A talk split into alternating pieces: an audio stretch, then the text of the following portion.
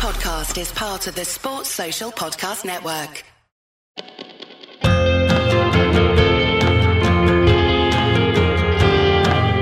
Hello, everyone. I'm Ben Johnson, and this is the Perpetual Chess Podcast. On Perpetual Chess, I have weekly conversations with the chess world's best players, promoters, and educators about their lives, careers, current projects, and best practices. Perpetual Chess is brought to you through the generosity of its Patreon and PayPal supporters. For more information, go to perpetualchesspod.com.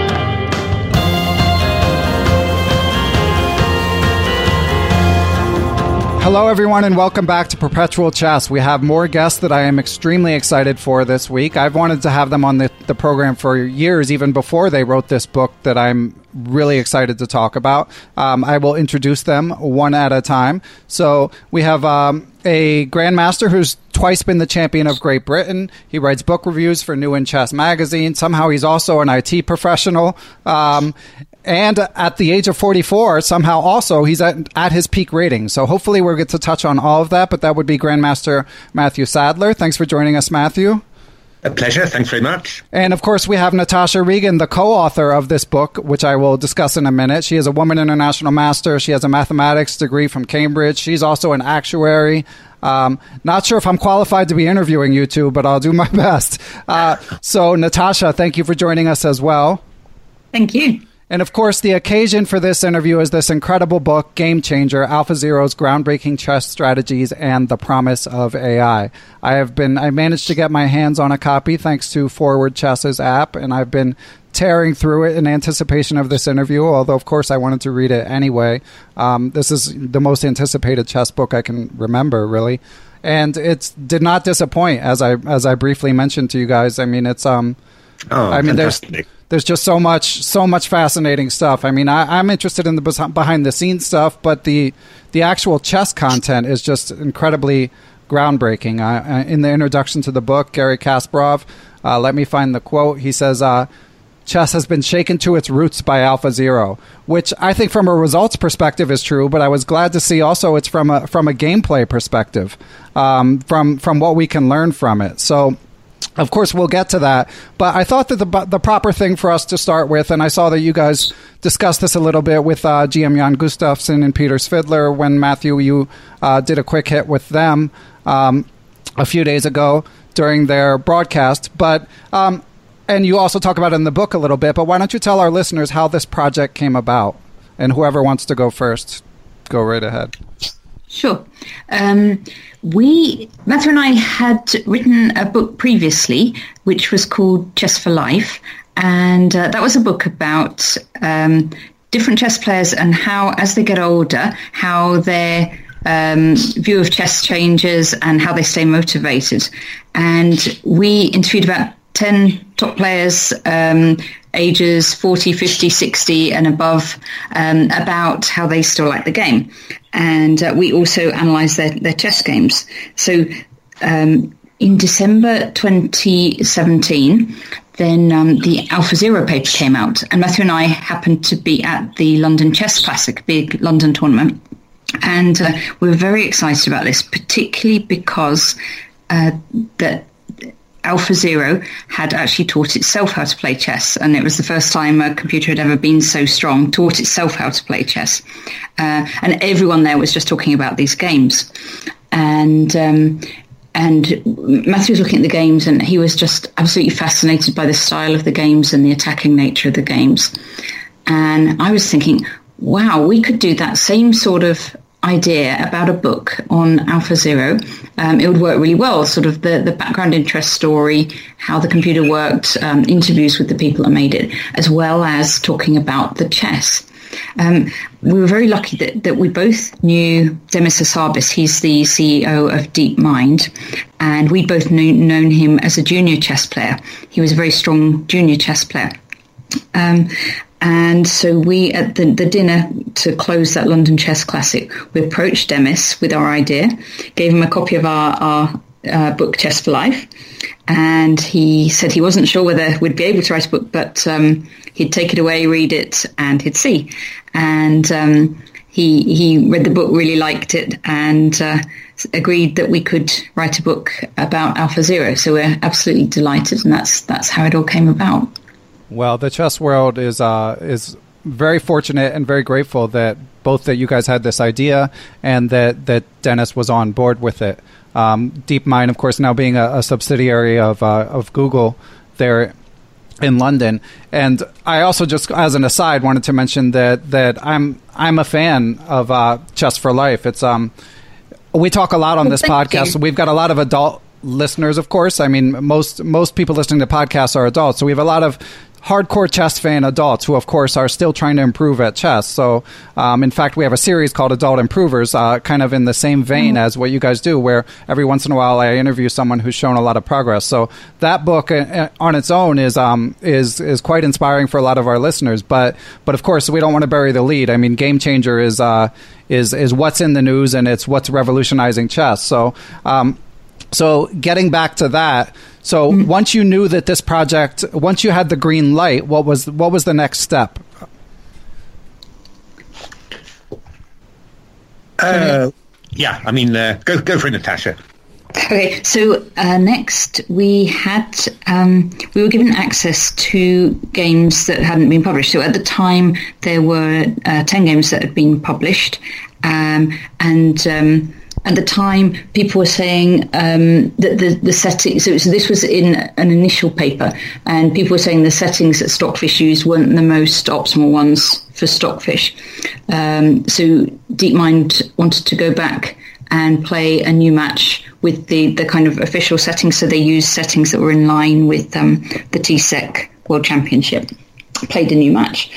Um, and also had a whole lot of games in order to make a peer-reviewed paper. So that's a, a kind of more official and, and peer-reviewed paper that um, that eventually came out in December 2018.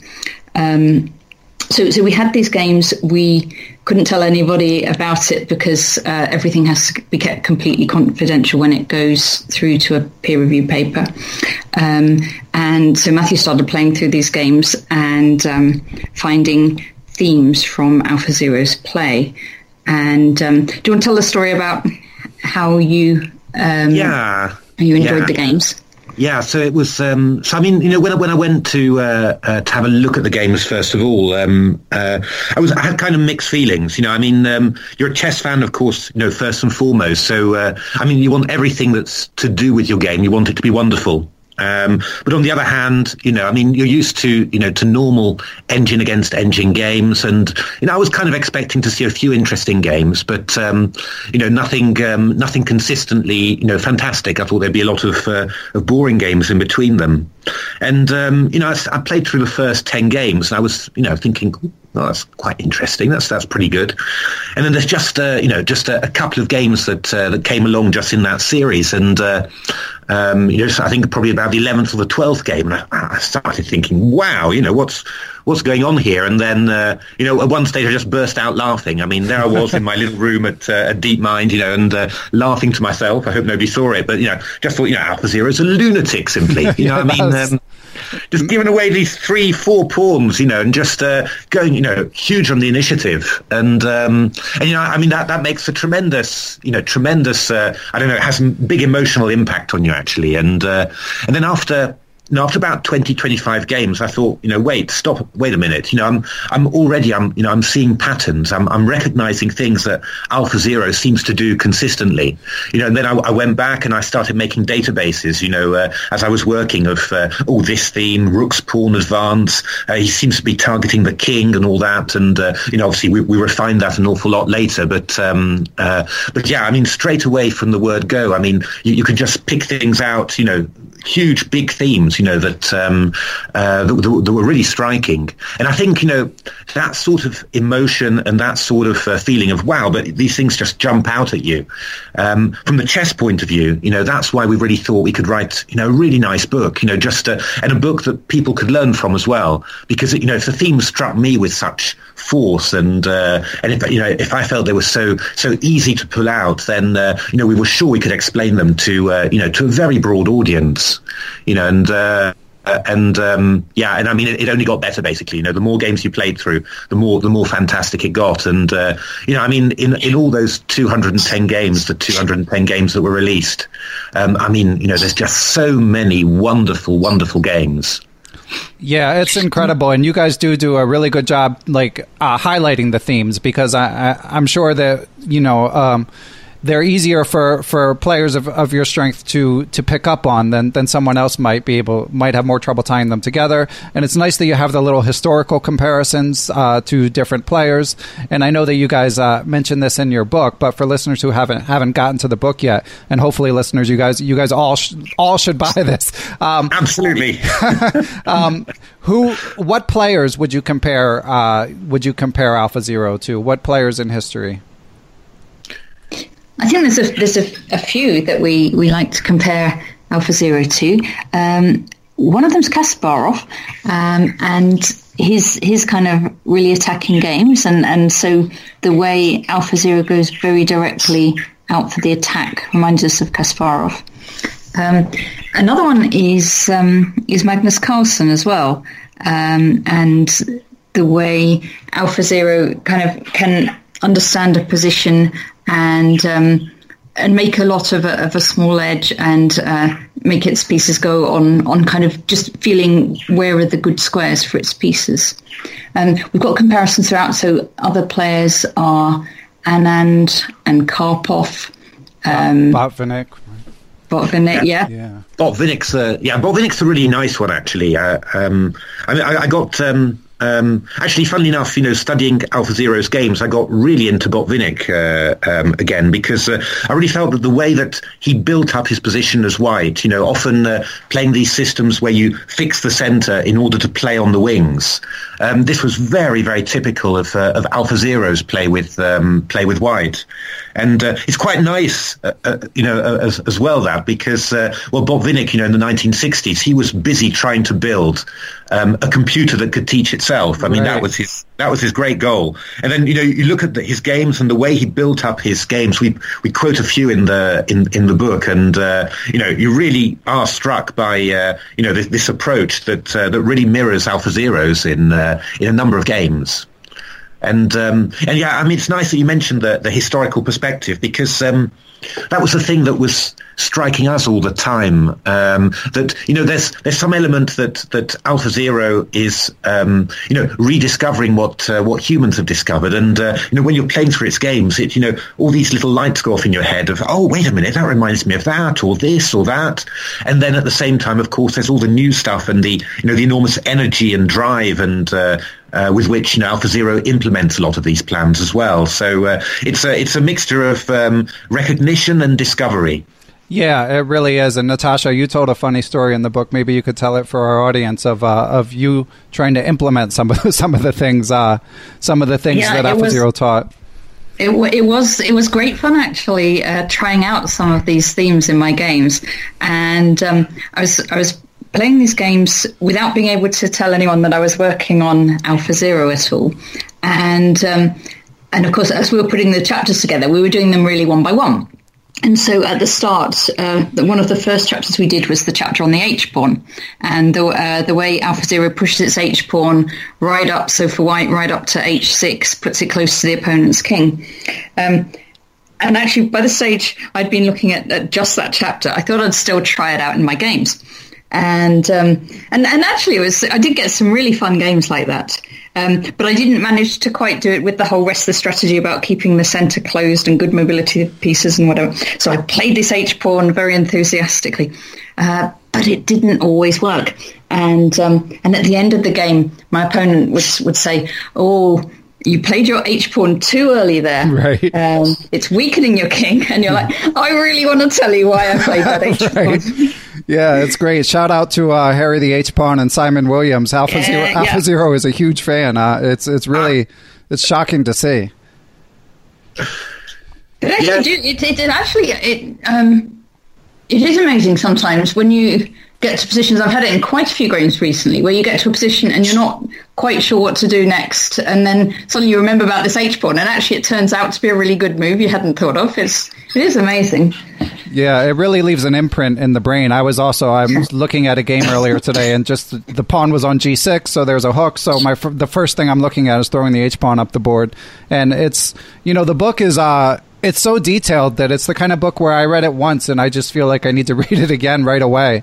Um, I mean, how much? So you guys both work full time.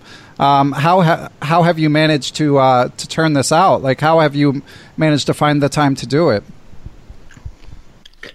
Yeah, that's a good question. I mean, looking back, I think we both wonder that too. You know, um, it's. Um, but I mean, I, I think it's. Uh, you know, it was.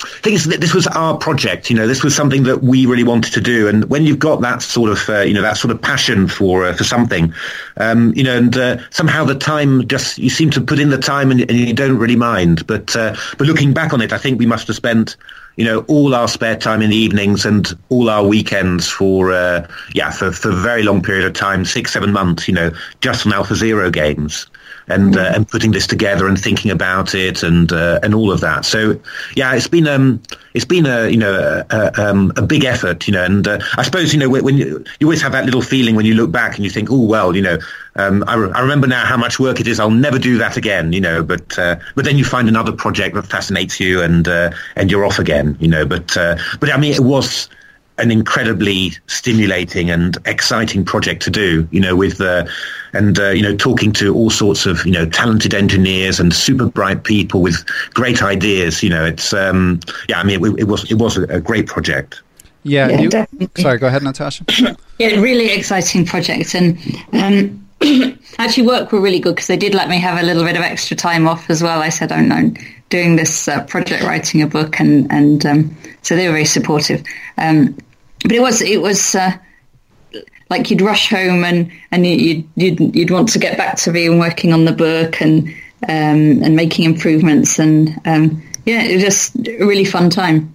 Yeah, and Matthew mentioned you mentioned earlier uh, going into a little room to actually see Alpha Zero, and of course your your videos analyzing the the Carlsen Caruana match uh, with Alpha Zero kind of kind of went viral. They made quite a splash in the chess world. So, could you uh, lift the curtain a little more? Like, what was your access to the actual computer? Like, what was the nature of that? Well, um, there were two different things actually that we uh, that we did. So um, um, first of all, um, you know, we, we got all the um, all the games and started analysing them, and um, well, we could just uh, we had uh, you know a couple of technicians were uh, were at our disposal, um, and we could just ask them to provide complete trees of analysis from Alpha Zero from certain positions. So um, uh, you know that that and that's absolutely fantastic. You know you have the evaluation, the main lines, all the lines it's considered, and you just get this beautiful overall view of what Alpha Zero thought of the position. And you know sometimes you've got a tree, and then you said, oh, um, the move I was thinking of wasn't in there, so could you send me another one? And uh, I got masses and masses of those those uh, of those trees. So I mean that was uh, that was fantastic. Um, and then during the World Championship, uh, they um, just because um, obviously you know things were sort of happening uh, real time, so uh, it wasn't really convenient just to keep on producing those trees like that. Um, they sort of gave us um, um, yeah online access. It's a bit like having, uh, you know, a chess engine in ChessBase. You know, simply that uh, that we, you know, whilst um, uh, Magnus and uh, and Fabiano were playing, we just had um, um, we just saw the main line that uh, Alpha Zero was considering with a um, with an evaluation. Okay. You know, and, uh, and, that was uh, and that was during the during the World Championship. It's um, I mean I love the trees to be honest. That that really appeals. Yeah, and, there, and there's some of that in the but, book. Uh, yeah, you guys go uh, yeah. very detailed explanations. Um, it, it's it's interesting to see. So, have you guys been in the same room as uh, Alpha Zero? Have you uh, have you seen the machine itself? No, that's some, somewhere somewhere else in a, in a data center somewhere. You that's, know, so. yeah, we've so seen, it, seen it on the screen. Yeah, yeah. so we've seen the the output from it. Okay, that's funny because it's so like. Of course, it was even more shrouded in mystery before this book, but there's still that that element still remains. Yeah, I mean it's it's a computer and it lives in a data center, and yeah. uh, you know you access it through uh, through uh, you know through a client and uh, through a, through a program, and it, and it shows you the output. You know, it's uh, I mean yeah, it would would be uh, Um, I mean, I, am an IT guy, you know, so uh, yeah, people always, you know, like the idea of going to the data center and seeing lights flashing, but uh, but actually, you don't see that much really. It's the it's the output that's uh, that's uh, that's the important thing. Okay. During during the World Championships, we did um, show one or two journalists the the screen with Alpha Zero on, um, but it does. To be honest, it looks like like it's it's it does look like. Um, if you had uh, Stockfish or one of the other engines there, so it okay. shows its line. Yeah. yeah. And you guys mentioned uh, the need to keep this project a secret, speaking of showing journalists. So, how hard was that to, to, to walk around with this secret for, for seven months or, or however long it was exactly? Well, there were, there were lots of things we were very excited about. And, and of course, um, people like, like say on our chess teams, then people were talking about Alpha Zero all the time and, um, and, and coming up with ideas. And, and so it was quite hard to, to not say anything about it.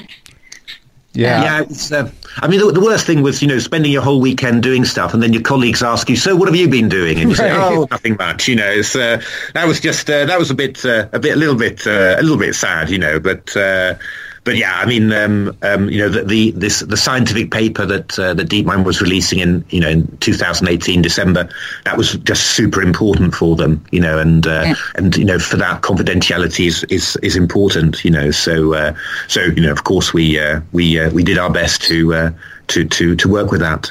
Yeah, it was quite nice having two of us working on it because then we could at least talk to each other. That, yeah, that's a good point. Yeah, and then the the the build up from when it when your project was announced, or at least to like uh, when I found out about it to it being released was was pretty quick. It seemed like uh, you know I I feel like I heard about it like you say, probably in December, and then all of a sudden, at first uh, there was a March.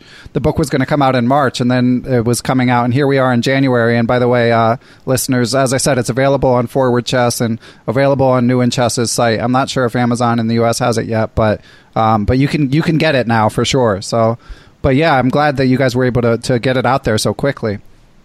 Yeah, we were, we were sort of trying to get it out as as quickly as we could after the paper had been released. So, um, so that was our, our sort of on your marks, get set, go. Yeah. Um, Okay, well, let's get a little more into its chess play. Um, some of this we've already answered, but I do want to ask the question of a supporter of the podcast um, because uh, I, I, give the opportunity for for people who support the show to send in questions to listeners. And here we have the, the mysterious Moonmaster 9000. This is one of our more mysterious uh, supporters. But uh, um, his, some of these, some some of his question we've answered, but we'll just let you guys tackle it. Uh, he says early on, most chess players are taught that pieces have a have a numeric value, which leads many players to play very rigidly and mathematically. Was Alpha Zero taught the numeric value of the pieces? He asked because he sees the way it sacrifices for positional gain and has doubts that humans have assigned value to the pieces of Alpha, like programmed at Zero.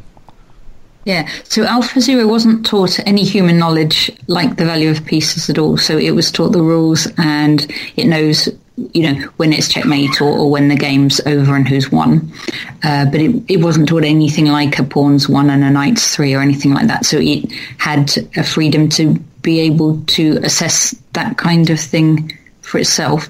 But it feels like maybe it, you know, it's hard to know whether it puts a value on the pieces, um, but it does look at its chance of winning the game or drawing the game from any given position. So it feels like there are, some points where the material is less important than, for example, having an open line or having uh, really good attacking potential or good mobility for its pieces.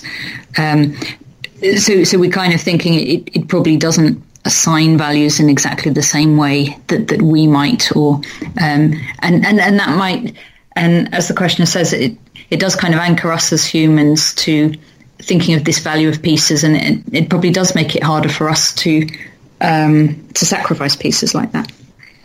Yeah, and you guys lay out uh, sort of four precepts of uh, how Alpha Zero works in the book: uh, learning rather than being programmed, general rather than specific, grounded rather than logic based, and active rather than passive. Which the fourth one is is very striking when you when you see the games. Exactly. Yes. Yeah, it's it's incredible to see. And one other topic I definitely want to get to is, of course, Alpha Zero's openings. Um, I mean, that's something that was was fascinating to see because here it is figuring out chess on its own. So, um, Matthew, could you could you tell us a little bit about some of the discoveries that that you uncover in studying the openings that Alpha Zero chose?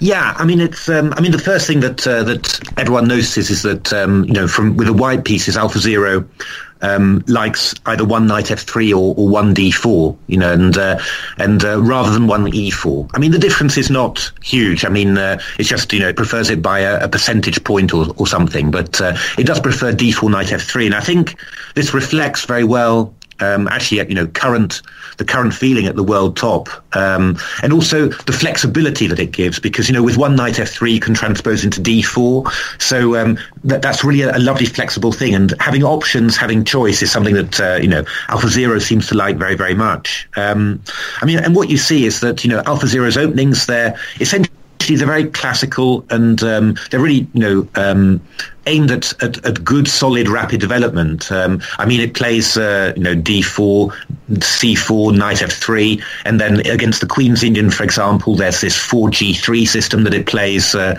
very, very well.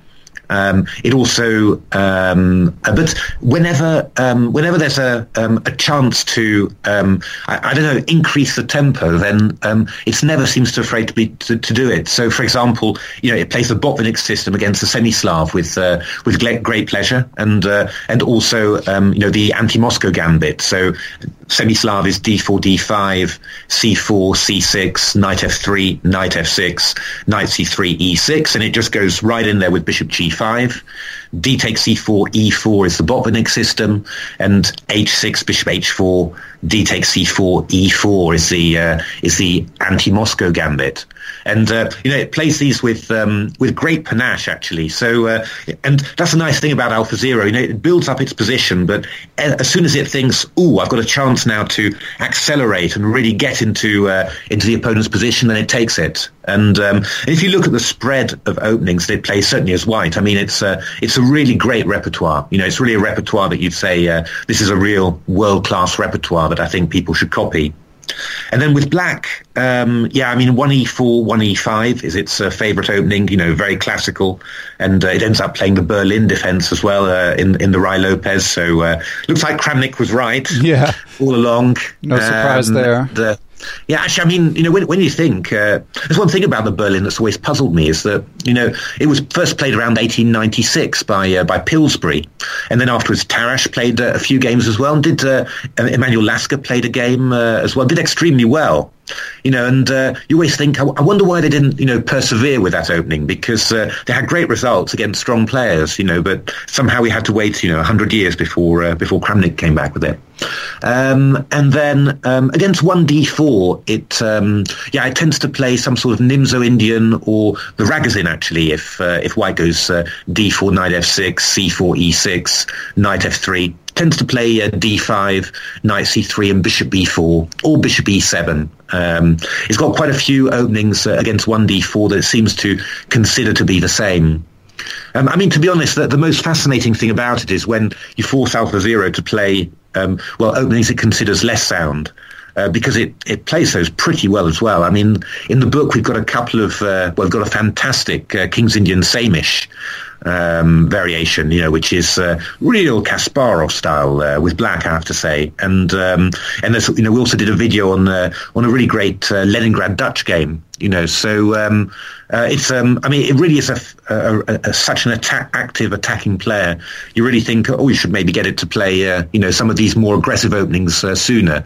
But in terms of what it would like to play itself, it it always goes for these uh, very classical, very solid openings where it develops its pieces, gets its king to safety, very important for Alpha Zero, and then starts looking around to, uh, you know, to start uh, encroaching. And with with white, it finds yeah an incredible a number of ways of injecting, you know, these um, this um, attacking impetus into a lot of quiet openings. I mean, uh, I've never seen so many pushes of the H pawn in, in G3 Queen's Indians as in Alpha Zero's games. You know, it's uh, but it's it's a it's a it's a very very good solid. You'd actually say well thought out repertory. You know, uh, with uh, with both white and black. Yeah, and the statistics that you guys share about like how often it throws the H pawn up the board and about like the the ways that it constricts the the enemy's king so that it's not just sort of anecdotal. There there's actual stats about the sort of uh, qualitative differences in the way that it's approaching chess. It's it's super interesting. So, I mean, as a as a strong player, I mean, you mentioned you guys talk a little bit in the book about how this is, of course, likely to filter through to how how people play chess, both like you know club level players um, and of course other professionals. So have you guys been having any uh, in your travels, uh, you know, stopping by um, Wijk aan Zee and stuff like that? Have you had professionals pull you aside and ask for for um, like advance advice, sort of stuff? Yeah, we've had a, we've had a few we had a few uh, you know little conversations, but um, I mean I think it's all it's all still all quite new now. You know I think uh, probably once the, the, the, book comes out, then uh, more and more people will get uh, will get into it. I think. Um, um, you know, I mean, you know, 210 games were released, and I think that's that's a hell of a lot of games actually. And uh, I think it's um, it can be a little bit overwhelming for uh, for people, you know, to, to find their way amongst the games. And uh, I think what uh, what we're hoping our book does is just uh, put, you know, just uh, take that body of games and just show everyone. But wait a minute, it, it's actually you know really clear and easy and simple. This is what Alpha Zero does. You know, these general themes in all sorts of different positions. And I think with those themes to guide you, suddenly, you know, the whole thing makes sense. So, um, uh, yeah, I mean, we're really hoping that, uh, well, that, uh, well, I mean, we, we love it. I mean, uh, you know, if, uh, if people keep on coming to us and talking to us about Alpha Zero. Yeah, and I think they will be. I saw that Magnus Carlsen said that he, he went through the book on his rest day. Um, in, yeah. in Wijk aan Zee, yeah. so he and described I, it as quite inspirational, so that was lovely. Yeah, that that was great, and I know that uh, the the Mag- Magnus's team, Peter Heine Nielsen and uh, Jan Gustafsson and uh, Laurent Fressinet, when they did the videos they did for Chess 24, little behind the scenes stuff, they were always referencing Alpha Zero whenever they had a chance as well, in terms of uh, what it said about a, uh, um, a, you know a given position uh, as yep. they they go through the match. So yeah, it'll be really interesting. I'm a little worried that the Berlin's going to become even more popular, but but what can you do? One of the things I'd say relating to this is um, about the the themes and the the strategies that um, you might not have heard them before, but then when you do, they they become quite easy to understand. So the one I was thinking about today was um, a recurring theme is is about exchanging off the the very active pieces of the opponent. So when Alpha Zero gets a plus, it doesn't necessarily sort of continue trying to blast through with an attack. It can just take that it's it's better there and exchange off the active pieces, leave the opponent with the passive pieces, and and then just win it that way. So much more quietly. It looks like it's going to be um, a huge attacking game all the way through. It attacks for somewhat and then does just this sort of quiet exchanging and, and you can imagine incorporating that into your own game quite easily and um, and, and, and that it just would work. Yeah, it's very patient. mm. Yeah, I mean, uh, the, the, best example of what Natasha's describing is um, is a game we called. Actually, we gave all the game names. You know, we were quite inspired by uh, by Bobby Fischer's sixty memorable games, and uh, um, the one the, the real great example of, of what Natasha's referring to is uh, a game called Python Squeeze, where um, AlphaZero builds up this massive attack on the king side, and uh, Stockfish reshuffles its pieces and has a, a, king on g8 and a rook on h8 because it looks like AlphaZero is right, going to open yeah. the h file. And then afterwards, AlphaZero just uh, exchanges off um, all the, uh, the uh, all Stockfish's pieces on the queen side, leaves it with the rook on h8, and then just invades on the queen side. You know, uh, and just leaves it there basically. You know, it's a wonderful strategy, really wonderful uh, strategy. Great, great fun to watch.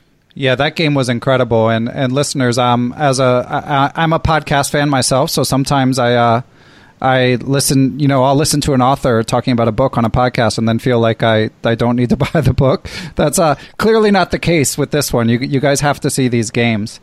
Um, so, do you have a sense of uh, uh, if any more games will be released, or uh, I know what Alpha Zero's uh, future plans are?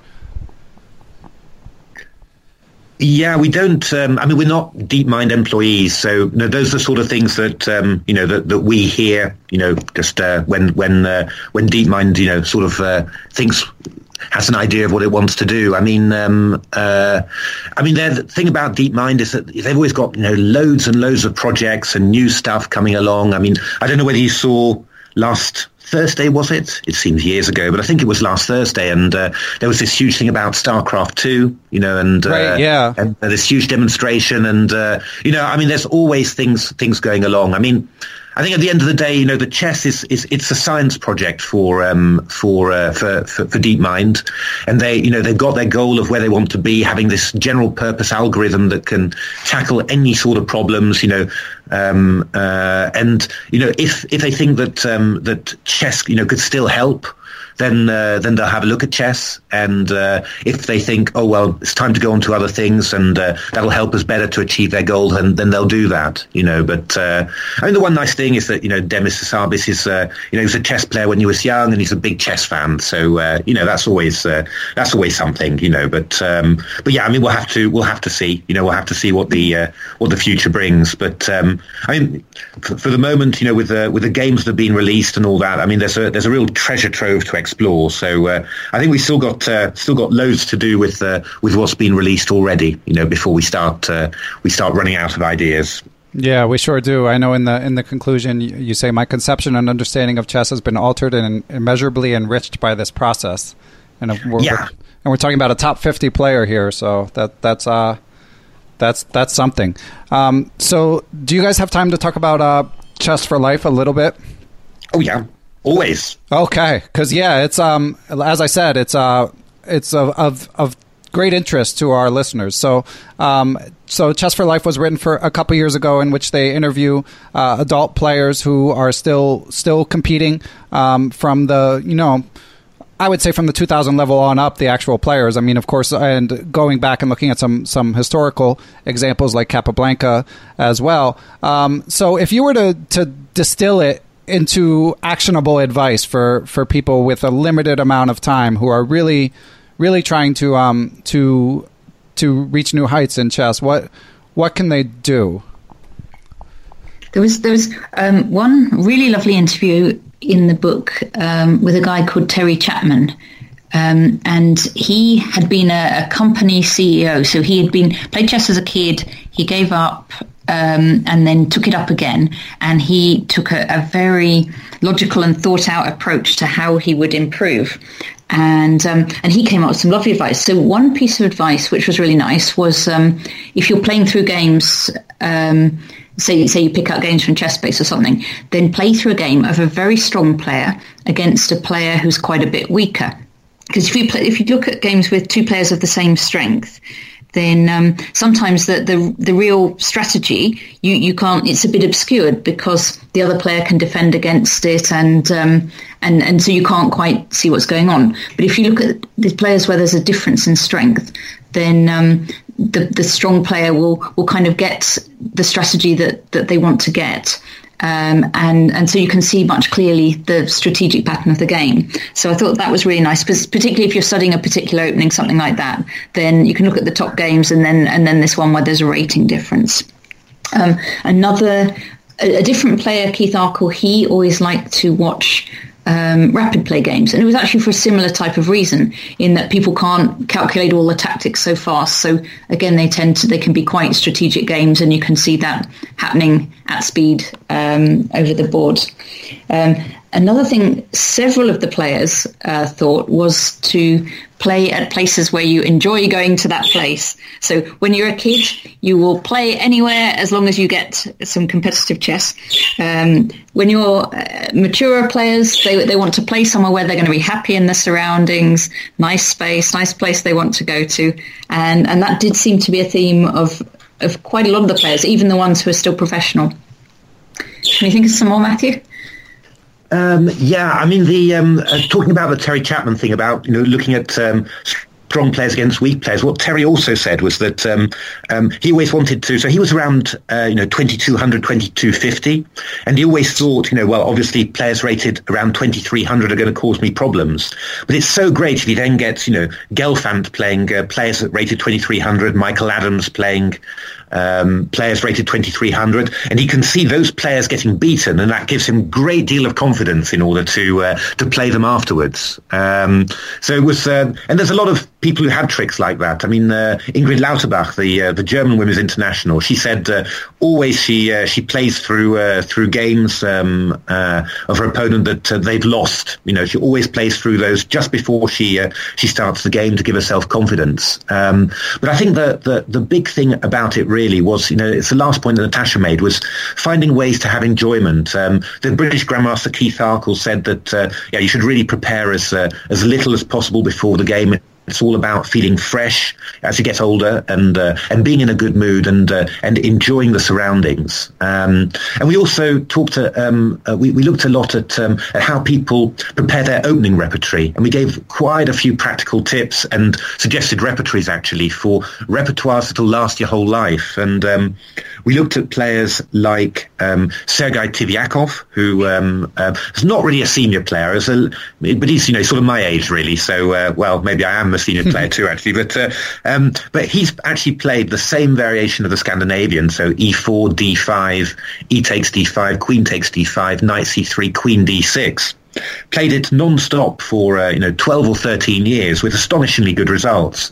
And we had a look at you know how did he do that? And uh, you saw how clever he was at switching move orders at um, uh, at playing typical positions that the computer assessed at uh, you know at minus 0.7 but then winning those. You know uh, Natasha just pulled out some great statistics where essentially um, in about you know three quarters of the game the computer assessed uh, Sergei's position after after move uh, 10 or 11 at uh, my, you know, at 0.7 for white, you know, which is a big advantage. Yet he won a huge amount of those games. So, you know, playing openings that you know very well is seems to be, you know, a very good thing to do to uh, to have long-lasting openings. And then we also looked at yeah.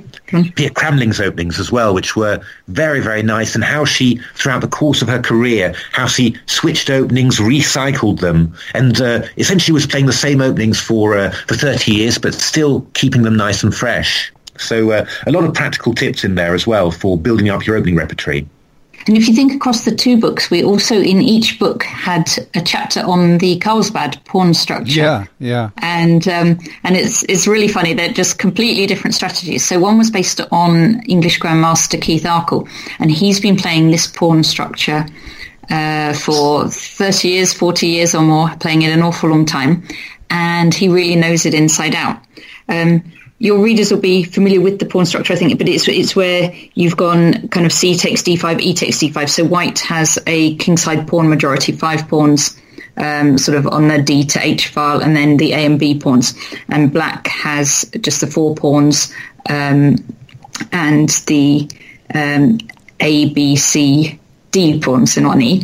And uh, and white traditionally plays a minority attack in this position, and there's lots of um, there's, there's a whole strategy that Keith played involving minority attack, getting your knight round to d3 where it can um, control a weak f2 pawn and jump into f4, um, and topping off queens at the right time as well, and, and getting a, a favourable ending for white. So that's how Keith plays it.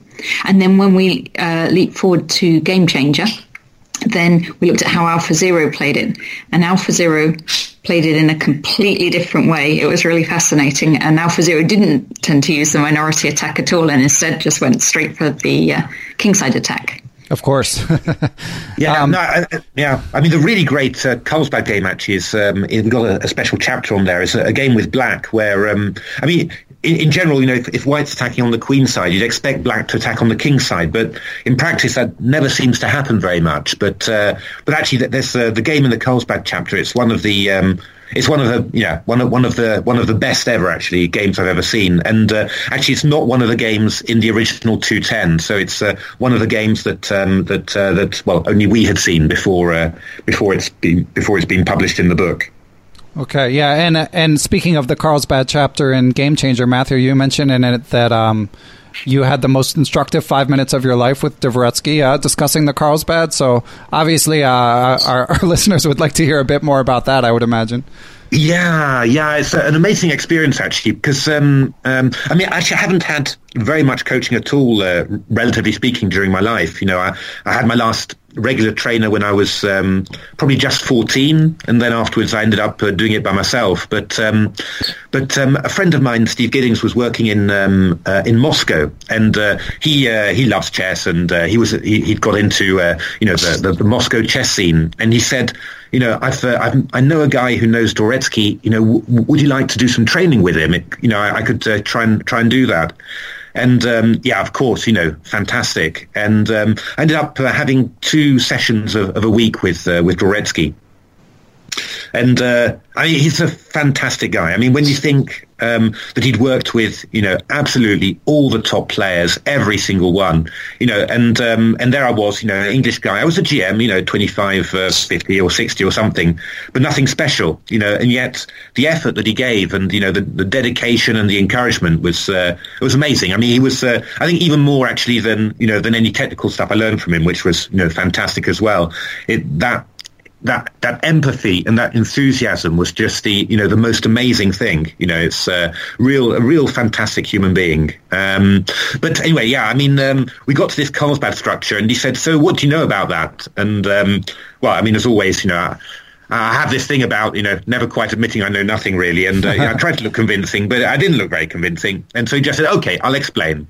And just in, you know, in five minutes, you know, you just got this, this total overview of the structure. Know, what are the plans for white? Okay, B4, B5, the minority attack, but how can black stop it? And, uh, you know, he can play A6 to uh, A6 and B5 to, to block the queenside structure. He can go A5 and then white plays a3 and B4 and then you leave it, or you take it, um, or you meet B when white pushes B5, you go C5. Um, you know, it's just uh, an amazing uh, range of um, of uh, of plans and everything, and it just um, I think that was um, I, have used this uh, you know this, this, way of thinking now for for a lot of other openings, you know, where um, where we, we, I just realised you know how completely you could understand a position and capture all the plans, and how amazingly useful that knowledge was. And uh, well, I mean, I wrote a book that was back in 1998, I think, 99. Yeah, on the Queen's Gambit declined, and uh, you know that's the real centerpiece of the book. And actually, that's always the bit that people mention. They always say, uh, you know, oh, that was a fantastic chapter, but it was, you know, it wasn't mine. Right. it, was, uh, it was Dvoretsky. I do mention that in the book, but uh, yeah, you know, I mean, that was that was, uh, you know, that was really fantastic. Um, you know, and it really. Uh, um, but it was, a, you know, it was an amazing, an amazing experience. I mean, I remember the first the, the, very first time that it started, um, he always gives his students uh, a test, you know, about um, 10 or 15 positions. And um, you've got a very limited time to do the, the puzzles, about 30 seconds. He just wanted to test your intuition um, and uh, and just see um, you know what move you want to play in this position. And some of them are tactical, and some of them are positional. But um, so I think this one I had one minute for, and uh, you know I sort of uh, um, uh, looked at it, you know, trying to find, trying to find, and tr- did something on the king side or something, and he said, uh, Kramnik uh, solved this in five seconds. Oh God! when he was twelve, right? Of course. so you know that sort of um, that sort of set the tone really, you know, and uh, I, you know, I sort of I sort of understood, you know, from that first moment. Okay, this is going to be uh, this is going to be hard work, and um, I mean, I've never I've never worked as hard as I did in those uh, in those two weeks. You know, he'd set you uh, these amazingly complex um, uh, complex uh, puzzles, and I'd be you know I'd be working all night uh, at them. Wow! But um, but there was one there's one thing that I'm super proud of, and um, it's in one of his books um, he gives a, another set of 10 exercises, which, uh, which he gave to me as well. And uh, I didn't do badly on them, but there was one position where uh, I found a, a, plan that was, uh, that nobody else had found, you know, and, uh, and uh, um, because um, actually you were attacking on the queen side, but well, in those days I was a complete hacker, and I found some amazing little idea to transfer all my pieces to the king side and start attacking. And uh, you know, it was, um, and he mentions me in the book. Said uh, Sadler found this plan. You know, it was really, uh, it was really excellent. Uh, that was that's probably my my proudest moment of my life. I have to say. Well, you, have got some other achievements up there too, but that that's a great story. Thank you for sharing that. And I, I just have one or two questions, uh, uh, more questions if you guys are okay with it. Yeah, uh, no problem. Okay, I'll go fast. Um, num- number one is uh, listeners always like to hear. Um, well, actually, um, just trying to decide on an order.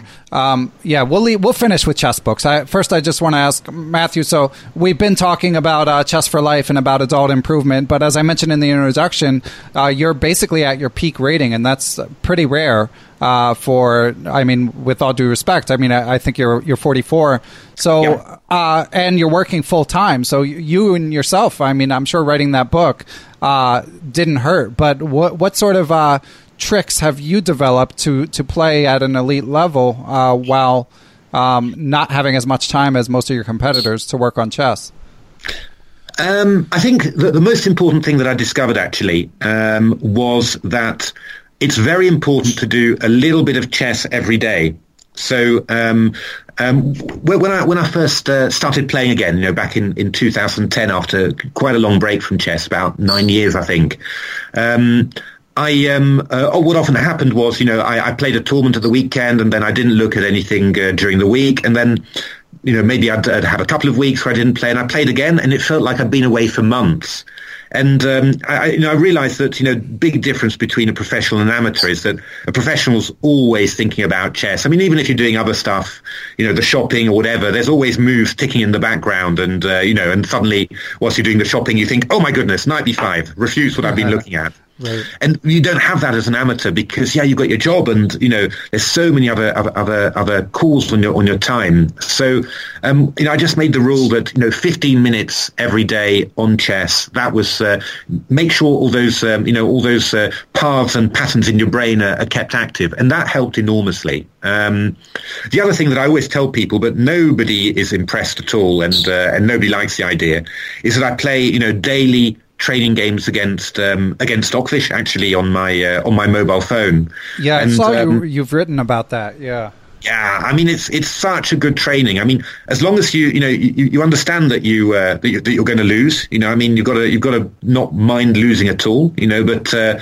but if you just accept that and then every game you just go in with the same attitude, saying now finally I'm going to show Stockfish that I can uh, that I can do this then I mean you learn an awful lot, and um, it also helps keep that that um, feeling of playing, making decisions, you know, um, uh, that helps keep that in your brain. Because um, I think the thing that disappears the, the quickest is um, is that uh, that feeling for uh, that when you get to the game, you've got to make decisions, you've got to commit yourself, you've got to be, you know, you've got to believe in yourself and uh, and not spend uh, too much time doubting yourself. And uh, yeah as an amateur, that's that's that's the tricky part. So I think you know focusing on those things and uh, is you know is really the most uh, is really the most important thing. And the other thing is um, the one thing you know the only bad tournament I've really had since um, uh, since I came back playing was uh, in Wijk Funnily enough, I played the C group in 2012, I think, and uh, had you know a, a, bad tournament. And I just realised that um, you know Zee is, is fantastic tournament, but it's if you're playing there in, in the big tournaments, then it's a real one for professionals. You know, because uh, obviously you're you're you know you're in the Dutch winter um, at a seaside resort, so it was pretty cold and pretty windy and a bit snowy as well. And uh, there's nothing else but but chess for you. You know, you've got to be a complete chestnut to be there. You know, if um, if you're going to be there for two and a half weeks. And especially when you think that after that's my holiday for the year, and then afterwards. I go back to work. Yeah. So um, I realised then that I was, you know, that um, that that was probably that was probably too serious and too professional for me, and that um, you know, as an amateur, I would play much better if I go to a place where um, um, where it's, it's less intensive chess, where I can go to an art gallery, you know, and uh, before the game and just uh, see all that, get in a great mood, and then and then go to the game. And uh, and actually, you know, two of the best tournaments I had, Barcelona and um, and and Oslo when I played uh, open tournaments. You know, that was those those were places where I could just I found some great places to go to, some uh, some art galleries, some some parks with uh, with sculptures, and just had a lovely time before the game. And in such a good mood, I played really well. Yeah, th- those are great cities. That that makes sense, and that that's great advice and inspiring stuff. Um, do you so a player of your of your caliber playing against uh, you call it small fish I think in the book playing yeah. against stockfish on your phone how often do you like what's your expected score against it you, oh, that I have. To, I'd like to claim a non-disclosure agreement on that. Really.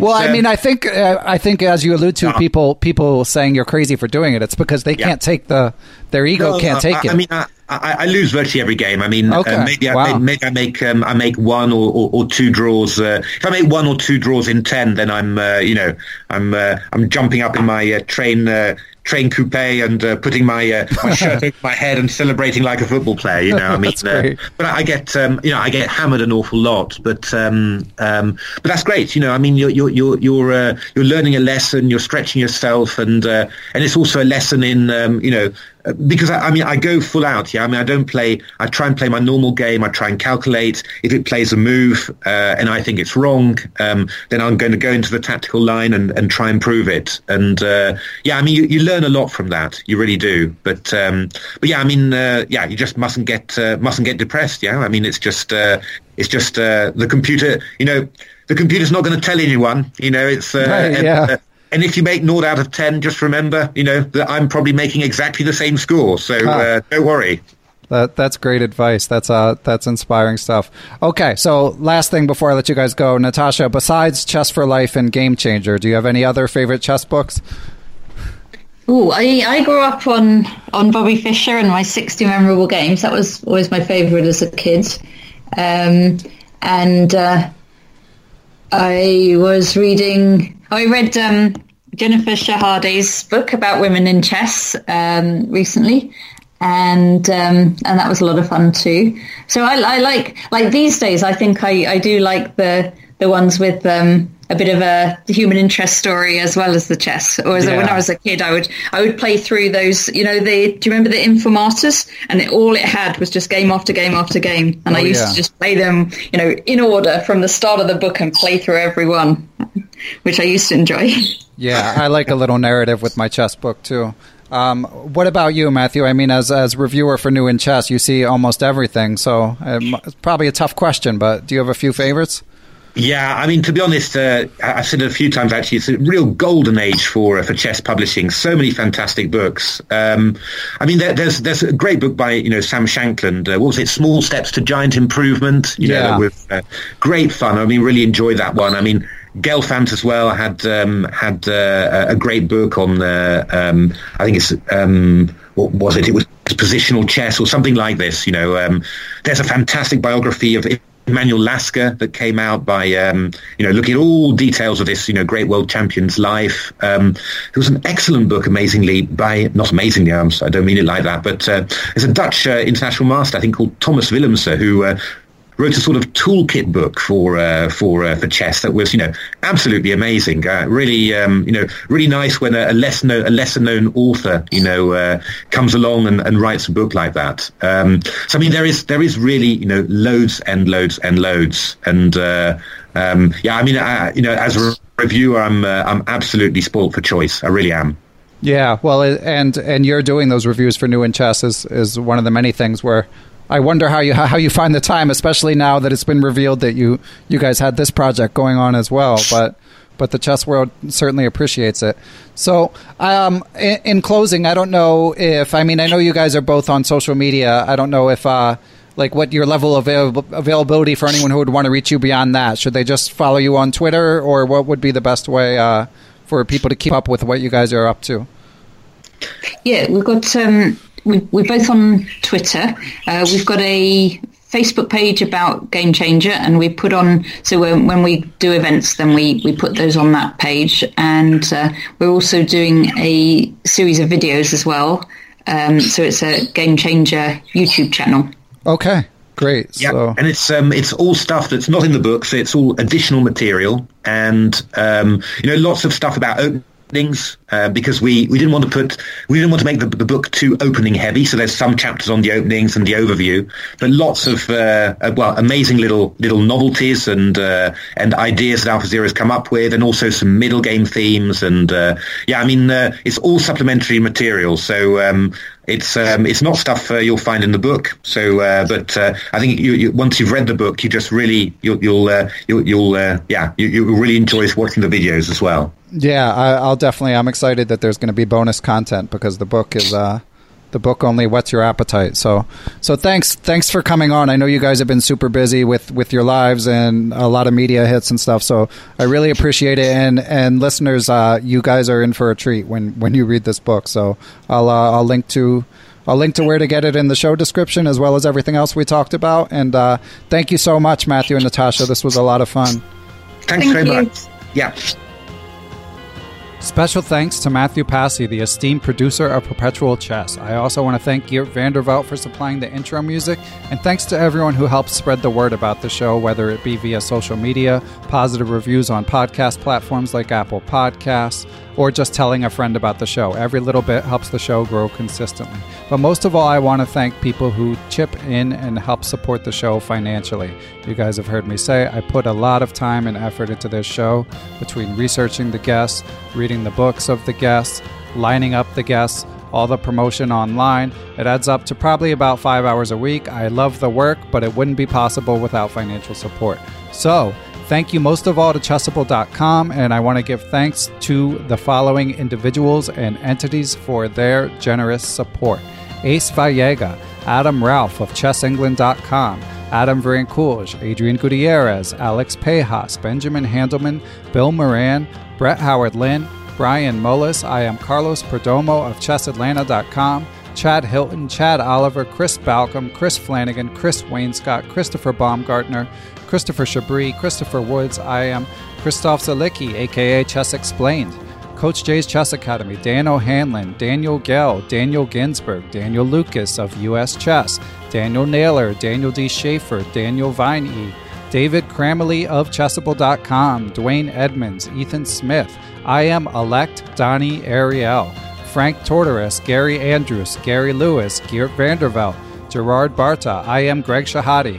Harish Srinivasan, GM Jacob Aagaard of Quality Chess Publishing, James Banastia, James Millick, Jason Woolham, Jeff Anderson, Jennifer Valens of OffTheRook.com, Jeffrey Martello, John Fernandez, John Fontaine, John Hartman, John Jernigan, WGM Jen Shahade, Jens Green, Jerry Wells, John Thompson, WGM Katerina Nemcova, Kelly Palmer, I am Kostya Kavutskiy, Krishna Gopala Krishnan, Laura Belyavsky, Lorraine Dore, Lucio Casada Silva, Matthew Passy, Martin Habish, Matthew Tedesco, my main man, Moonmaster 9000, Nate Sotlin, Nathan Webster, GM Pascal Charbonneau, Pasi Passanen, Paul Clarkson, Paul Sweeney, Paulo Santana, Peter Lux, Peter Merrifield, Randy Temple, Ricky Grahalva, Rob Lazorchek of DiplomatChess.com, Robert Steiner, Ryan Berg, Ryan Stone, Scott Doherty, Scott McKinnon, Steiner Lima, the Law Office of Stuart Katz, in case any of y'all are in legal trouble, uh, WGM Tatev Abrahamyan,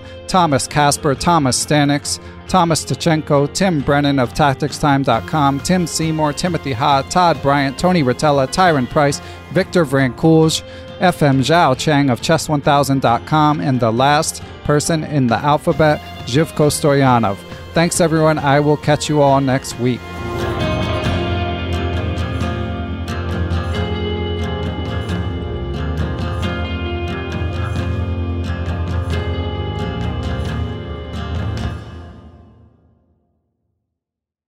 Sports Social Podcast Network.